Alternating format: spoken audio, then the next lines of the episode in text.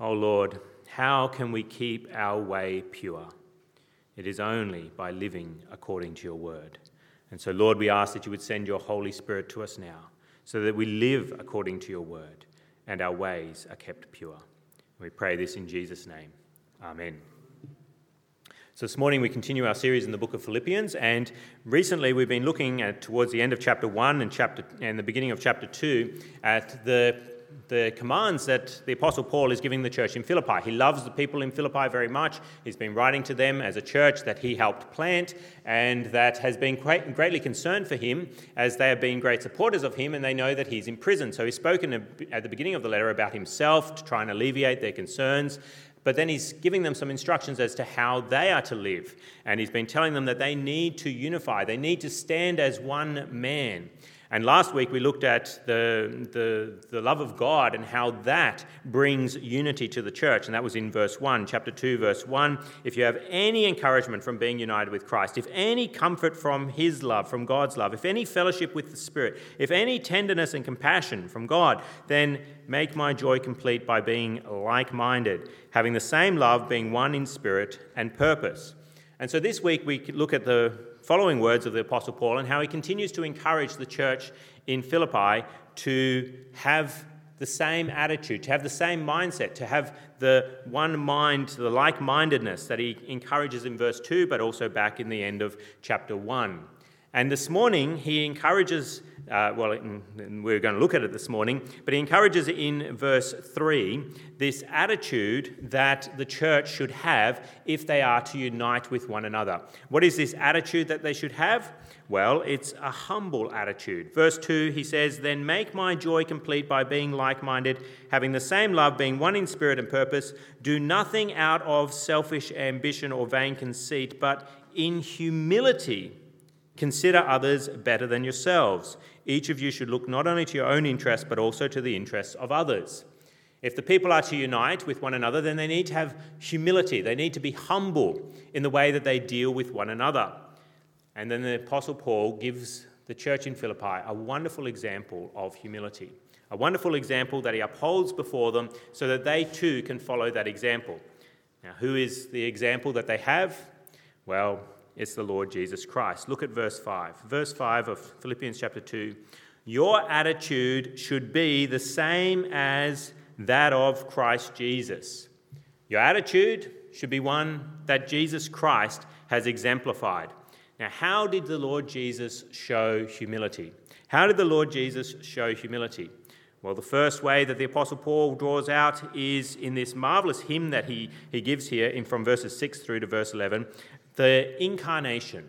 He draws out the incarnation, which is the Lord Jesus becoming human. Verse 6 Who, being in very nature God, did not consider equality with God something to be grasped, but made himself nothing, taking the very nature of a servant, being made in human likeness.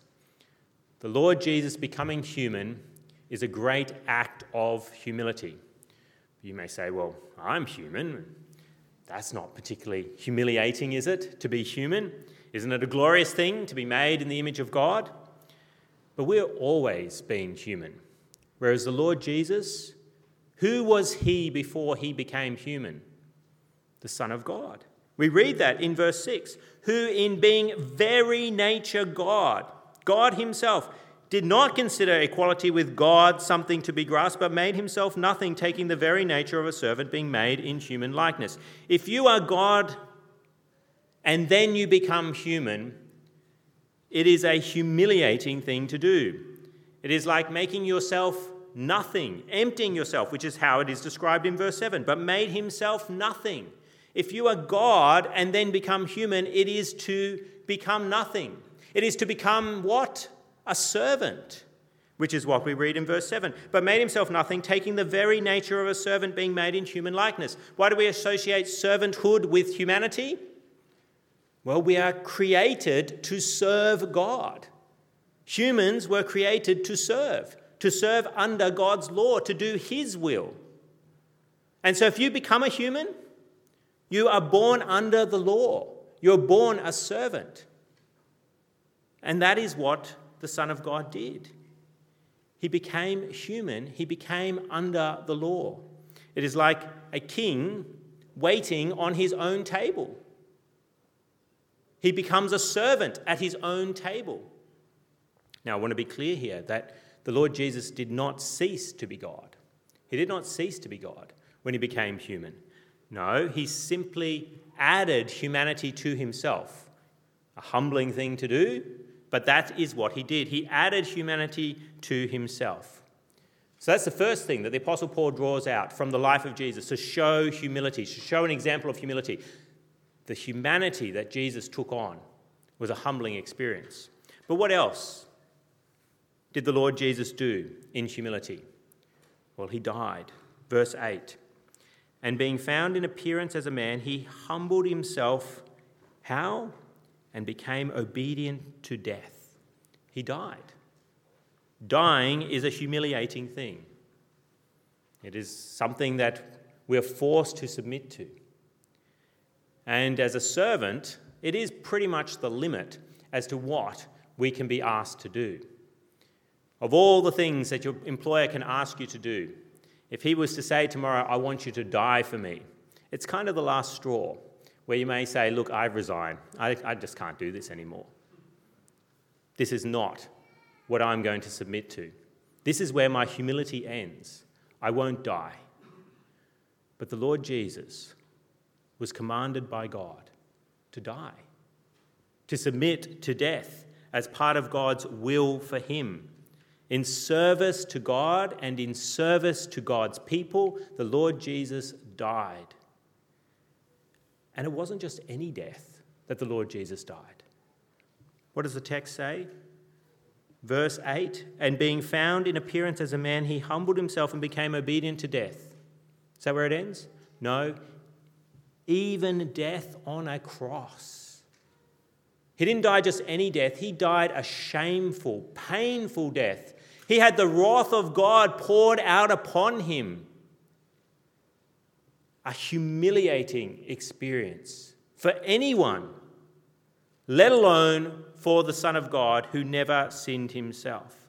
But the Lord Jesus did this out of service for God. Now, why would God order the Lord Jesus to die and to die such a death? Well, it was to carry our sin. We read in Isaiah 53 before, He was pierced for our transgressions, He was crushed for our iniquities. The punishment that brought us peace was upon Him, and by His wounds we are healed. The Lord Jesus was willed by God to carry our sins, which meant he was willed by God to die for our sins, which meant he was willed by God to be crucified for our sins and to suffer the wrath of God for our sins so that we could be healed, so that we could experience peace rather than the death that we deserve. So, Jesus, is he the greatest example of humility in the history of man? Yes, a billion times yes. Both his incarnation, becoming human, the Son of God taking on flesh, is humiliating in itself. Being born under the law as a servant of God, when he is God himself, humiliating. But then to go to die, despite the fact that he never sinned, and then to die a death by crucifixion has anyone ever experienced such a humbling in the history of man? No. The Lord Jesus is the greatest example of humility. But what did God do as a result of the humility of the Lord Jesus Christ? Well, God exalted Jesus. And we read that in verses 9 through to verse 11. After reading about his humiliation, we read about his exaltation. In verse 9, therefore God exalted him to the highest place and gave him the name that is above every name, that at the name of Jesus every knee should bow in heaven and on earth and under the earth, and every tongue confess that Jesus Christ is Lord to the glory of God the Father. The exaltation of the Lord Jesus came as a result of his humiliation. He was raised from the dead, resurrected he ascended into heaven and now sits at the right hand of God in session, and one day will come and every knee will bow before him. Because of his humiliation, he has been exalted higher than all. He went the lowest, he's also gone the highest. Now, if you want to build a very large building, a very large building, what must we do if we're going to build a very big building? Well, you must dig. Dig a lot. Dig and dig and dig. Why?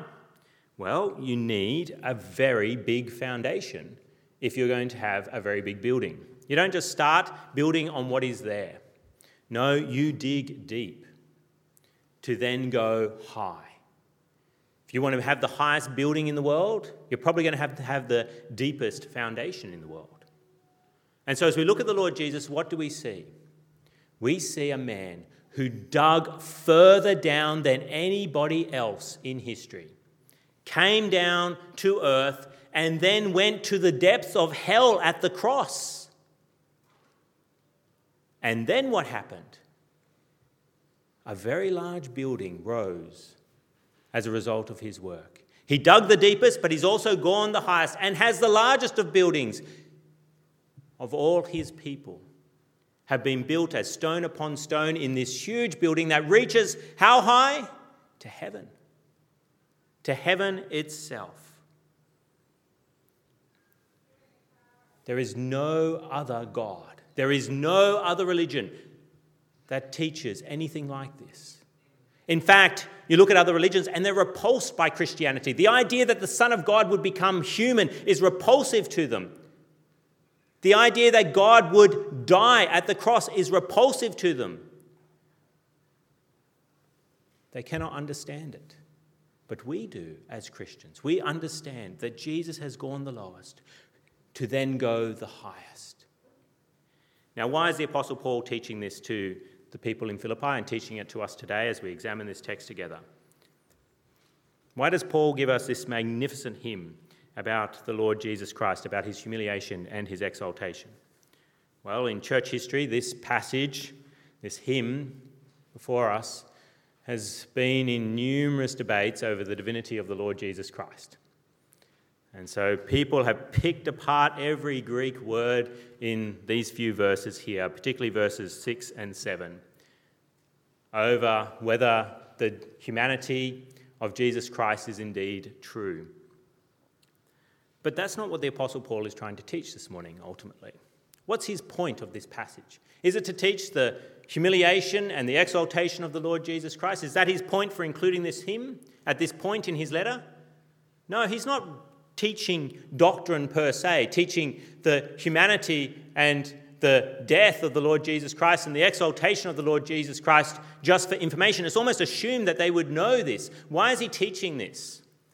It's so the people of God would have the same attitude of the Lord Jesus. He is teaching ethics here. He's teaching the people of God how to live. What is the way to live? And what is the way to live? It's a life of humility, which then breeds unity with God's people. He wants the people of God to be unified. Now, how does looking at the Lord Jesus Christ, his death, his incarnation, how does it produce unity? Well, if you follow his example and are humble, then you will do the things or avoid the things that are listed for us in verses 2, 3, and 4 of the chapter. In verse 2, it says, Then make my joy complete by being like minded, having the same love, being one in spirit and purpose, and do nothing out of selfish ambition or vain conceit, but in humility consider others better than yourselves. Each of you should look not only to your own interests, but also to the interests of others. If you follow the example of the Lord Jesus Christ, if you have his attitude, then you will certainly unite with God's people because why? You won't divide by being selfish, by being conceited, by being inconsiderate, by being self interested as we see there in verses 3 and 4 that we're supposed to avoid. Why? Because Christ wasn't selfish, he wasn't conceited, he wasn't inconsiderate and self interested. And his example of humility brought unity with us, it united us to him. And so, if we follow his attitude, then what will our lives look like? Our lives will look like the lives of servants of slaves of God, serving for God's will and ultimately His glory, as we saw at the end of verse 11. That eventually it all comes back to the glory of God. The humility of the Lord Jesus led to the glory of God, and so our humility in uniting with one another will give God glory. So, in what ways will we see ourselves uniting if we follow the Lord Jesus Christ? Well, if we are slaves like the Lord Jesus and we follow his example, well, then we'll meet the needs of others. If you look at the life of the Lord Jesus, you see how he's meeting the needs of those around him. And as he does so, it unites him, it binds his heart to the hearts of the people that he helps. What do I mean? Well, physical needs. You see, the Lord Jesus, he doesn't just care about spiritual needs, he cares about physical needs. You see him going around, he feeds people, he washes people, he heals people. And that's what we're to do if we are to follow his example. We should be meeting the physical needs of those around us. And as we do so, it binds us with them. They appreciate our efforts and they like us for it. They love us for it. And so they unite with us. But we also meet the spiritual needs of people. Lord Jesus, he was concerned about the physical, the body, but he was also very much concerned about the soul. And he went round helping people with their spiritual needs. He went around helping people to hear God's word. He went around helping people to pray to God. And that's what we're to do if we follow his example. We're to help people with hearing the word of God. We're to help people with learning how to pray to God and even interceding on their behalf, even with them or away from them. And we can then say, I prayed for you. And what does that do? It binds us to that person as we follow the example of the Lord Jesus Christ. It's easy to see how humility breeds this helping of others. Because what does a proud person do? If you're proud, what's your attitude? I'm too important to help others. They should be helping me.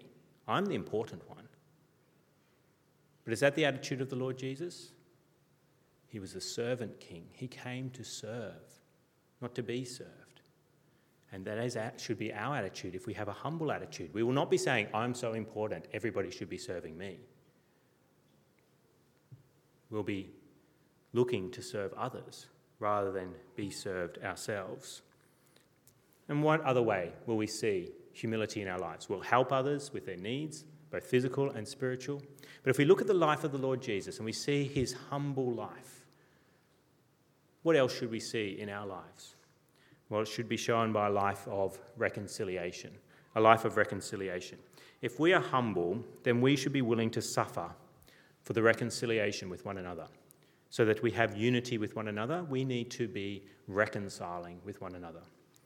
What does a proud person do? A proud person never says sorry. Never says sorry. Never admits to doing anything wrong. And what does a proud person also do? He never says, I forgive you. I forgive you. He doesn't forgive. He says, Don't you know who I am? How dare you do that to me? I can never forgive you for that. Whereas, what does a humble person do? A humble person says, Sorry. A humble person says, How can I make it up to you? A humble person says, I will endeavor to do my best to never do that to you again. That's what a humble person does. And what else does a humble person say? I forgive you. Of course, I forgive you for what you did against me. Yes, it was sin, but of course, I forgive you. As you say sorry to me, of course, I forgive you. Why? Because I've sinned so much against my God, so of course, I will forgive you. That's what a humble person does. And so we see in the life of Jesus, he came, he met people's physical needs, he met people's physical, uh, spiritual needs, their relationship with God, but of course, he brought reconciliation through his humility, didn't he? And so, if we are humble people, if we share the same attitude of the Lord Jesus Christ, then we will be a people who say sorry to one another. And we'll be a people who say, I forgive you to one another. And what will happen? Unity. Unity will come about all by itself. You may be saying this morning, hang on, Joel, I'll never be good enough to do this. And doesn't that then mean I won't be exalted? Because that's, if we're following the example of the Lord Jesus Christ, he was humbled and then exalted. If we humble ourselves and unite with God's people, Doesn't that mean that we'll be exalted as well? Well, the Lord Jesus himself said in Luke chapter 18, verse 14 For everyone who exalts himself will be humbled, but he who humbles himself will be exalted. If we humble ourselves and unite with others, we will be exalted, is what the Lord Jesus Christ. But you say, hang on, it's too hard. I look at my own self and I'm terrible at meeting other people's physical needs. I'm terrible at helping people with their spiritual needs. And I'm terrible at serving others and trying to reconcile with people. I struggle to say I'm sorry. I struggle to say I forgive you. Doesn't that mean then, Joel, that I will never be exalted? Because I, I can't have the same attitude as the Lord Jesus Christ. Yes, I see something of humility in my life, but the same attitude as Christ Jesus? Well, if you think that by humbly uniting with God's people, by serving them, by, by reconciling with them, that you will somehow earn your exaltation, then you've missed the point of the Bible. You've missed the whole point of the Bible. We don't humbly unite with others in order to be exalted. We humbly unite with Christ in order to be exalted to heaven if we unite with Christ Jesus, his humiliation becomes our humiliation. We die with him and are buried with him if we unite with Jesus Christ.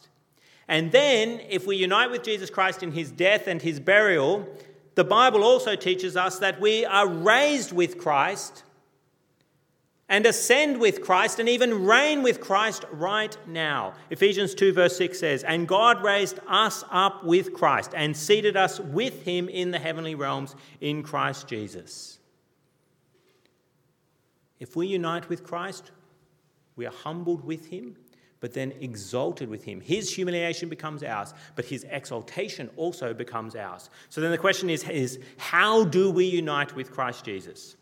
Well, the answer is you've got to humbly repent of your sins and trust that Jesus Christ paid for them at the cross. You need to see how terrible your sin actually is. How terrible is our sin? It's so terrible that for it to be made up for, it required the Son of God Himself to become human and to die, not just any death, but to be crucified. You want to see how terrible your sin is? Look at Jesus on the cross. Man crucified. That's how terrible our sin is. But by repentance and faith, what happens? Well, we rise higher than any other building. We rise up to heaven itself with the Lord Jesus Christ. No other religion can take you that high. Only Christ Jesus and if you unite with him by repenting of your sins and trusting in him, you will rise with him. But why then did I say before, quoting the Lord, words of the Lord Jesus, that if we unite with other Christians, we will be exalted? I mean, the Lord Jesus says, He who humbles himself will be exalted. Well, if we unite with other Christians, even unite with those outside the church, as we try and reconcile with them, as we try and live good lives amongst them and serve them, meet their physical needs, but also help them, hopefully, with their spiritual needs, as we love our neighbour as ourself. What does that show? It shows we have the humility to abandon our sin and trust in Christ Jesus, to unite with Christ Jesus. By not being selfish, look with me at verse 3 by not being selfish or conceited or inconsiderate, and then in verse 4, uh, being disinterested in the needs of others, being self interested. By not having those things in your life, what does that show? It shows humility. And serving others for their physical and spiritual needs, reconciling with others, what does that show? It shows humility. I've hammered that again and again. But why is seeing humility in your life so good? Why is seeing unity with others because of humility so good? Well, it shows us that we have that humility to repent of our sins, the true humility to repent of our sins and trust in Jesus Christ. And if we have that humility that has brought us low before God, to repent and to trust in Him as the only way of salvation, then of course we will be exalted with Christ and glorify God accordingly. So if you unite with Christians, it's not so that you will be exalted, it's to show that, of course, you will be exalted because you have already united with Jesus Christ. Whereas if you don't unite with Christians, what does that show? Well, it shows you don't have that humility to turn to Christ. Being selfish, conceited, inconsiderate, self interested shows what? Pride. Not serving others for their physical and spiritual needs like the Lord Jesus did, not reconciling with other people. It shows what? Pride. And why is that bad? Well, it shows you're too proud to repent of your sins and to trust in Jesus Christ. And why is that bad? The Bible tells us that God opposes the proud, He opposes the proud. If you're a proud person, you'll never be exalted, but instead will be cast into the depths of hell. Just as the Lord Jesus said, everyone who exalts himself will be humbled. May not be in this life, definitely be in the next. And he who humbles himself will be exalted. So if there is any possibility that you are not a part of Christ's building that ascends up into heaven, come to him now humbly. You may ask, How can I know whether I'm one of Christ Jesus? How can I know that I'm part of his building? Well, do you see persistent disunity in your life? Disunity with other believers? even with people outside the church, that there's a prickliness about yourself, that there's a hostility towards others, a lack of willingness to serve, a lack of willingness to reconcile with others, a selfishness, a conceit, an inconsideration of others, a self interest all the time. They're warning signs, like little lights, red flashing lights. You don't have the true repentance. You don't have the true faith that are plunges with Christ, but is also exalted with Christ. If that is you, you can see any disunity in yourself now, then plumb the depths of hell now with Christ Jesus by faith. Plunge the depths, plumb the depths of hell with Christ Jesus by faith, and then rise with him. Or otherwise, you will plumb the depths of hell for eternity and never rise. Do it now.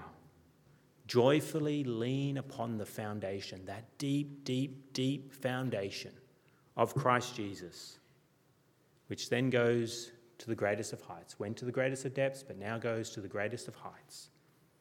So you can rejoice in what He has done for you. And then what should you do? Well, watch the Spirit unite you with God's people, serving others physically and spiritually Watch the Spirit unite you with God's people by reconciliation, by you actually saying, I'm sorry and I forgive you. Every time you say, I'm sorry to someone, it's a helpful little green light saying, Yes, you are part of Christ. Every time you say, I forgive you, it's a little green light given by the Holy Spirit that you are part of Christ's building. You are saved and you reign with him even now. Watch the Spirit make you less selfish, less conceited, less inconsiderate, and self interested. Is there any chance this morning that you need to stop trying to build your own building to heaven? Much of the world is doing it.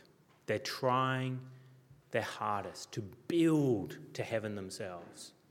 They spend a whole lifetime maybe trying to do the things that the Apostle Paul instructs the church in Philippi to do. They try not to be selfish, they try not to be conceited, they try to be considerate, they try to be selfless, they try to serve others. But at the end of a lifespan of 70, 80 years, what's the best that they've done in ascending to heaven with their life of attempts of humility? May have laid a brick. One brick, maybe not even that, with all their hard work. Don't do it, but instead come to Christ and build upon his foundation. Now, some of you in this church, of course, as members of this church, you are part of the building of the Lord Jesus Christ. But you want to do better. You want to unite with others to prove your union with Christ even more and to glorify God more by that humility that you want to exercise in your life by the power of the Spirit. So, what do you do? What do we do to improve in our unity with others? Well, we need to increase our knowledge of Christ's attitude and his actions. Increase our knowledge of Christ's attitude and actions. We never really grasp. I've been studying the Bible for a long time, but we never really grasped the depths of Christ's humiliation, the depth of his foundation, how, how far it goes. We're like people who move into a house, or let's say an apartment building, and we know something of the foundation. We see a little bit of it. Maybe we see the car park and see some pillars that go down, an underground car park. We see something of it. And as we learn more about the building, what happens? We moved in first, we see something of the solid nature of the foundation. But as the man understands how deep the foundation goes. Maybe he gets some architectural plans, maybe he hears a bit of a history of the building. What does he do? He moves more and more of his life into that building. He knows it can sustain everything he brings in. Maybe even moves his whole family into the building, knowing there's plenty of room in there. This building can support us. That's what the Christian does. When he moves in, he doesn't understand the depths of the foundation. He understands enough to rest his soul on it. But over his lifetime, he understands more and more the incarnation, what it means that man, that God became man and died. Not any death, a death on a cross. So, of course, this will support me. Of course, I can rest everything in my life upon this foundation as I learn more and more about it. And so, if you want to have greater unity with God's people, you want to live more and more for the glory of God and to live according to His ways, then understand more and more the depths of Christ's humility, how far down He went for your sake because as you do that, you will be humbled more. You will trust God more. You will repent of your sins more. You will rejoice more. And you will naturally serve Him more and want to glorify one who, ascend, who descended so low but has then ascended so high. If you're just a new Christian, you may be just beginning to grasp how deep the foundation is which you're resting upon. But keep on grasping at it, and you will experience ever increasing joy and ever increasing holiness of life, a desire to serve God. And if we're mature Christians, let's not stop studying the incarnation of Christ Jesus. And let's not stop studying the death of the Lord Jesus Christ. Because if we keep studying Him, studying His humiliation, then it will lead naturally to a desire to glorify Him and serve one another and serve Him in every way that we can. Let's come to Him now. Let's come to Him in prayer. Lord Jesus, we cannot praise you for your humility enough a humility that led you to become man and be obedient to death, even death on a cross. Oh Lord, we confess that our attitude has not been what it should be. We have been selfish, we've been conceited, we've been inconsiderate and self interested, we've been unrepentant and unforgiving.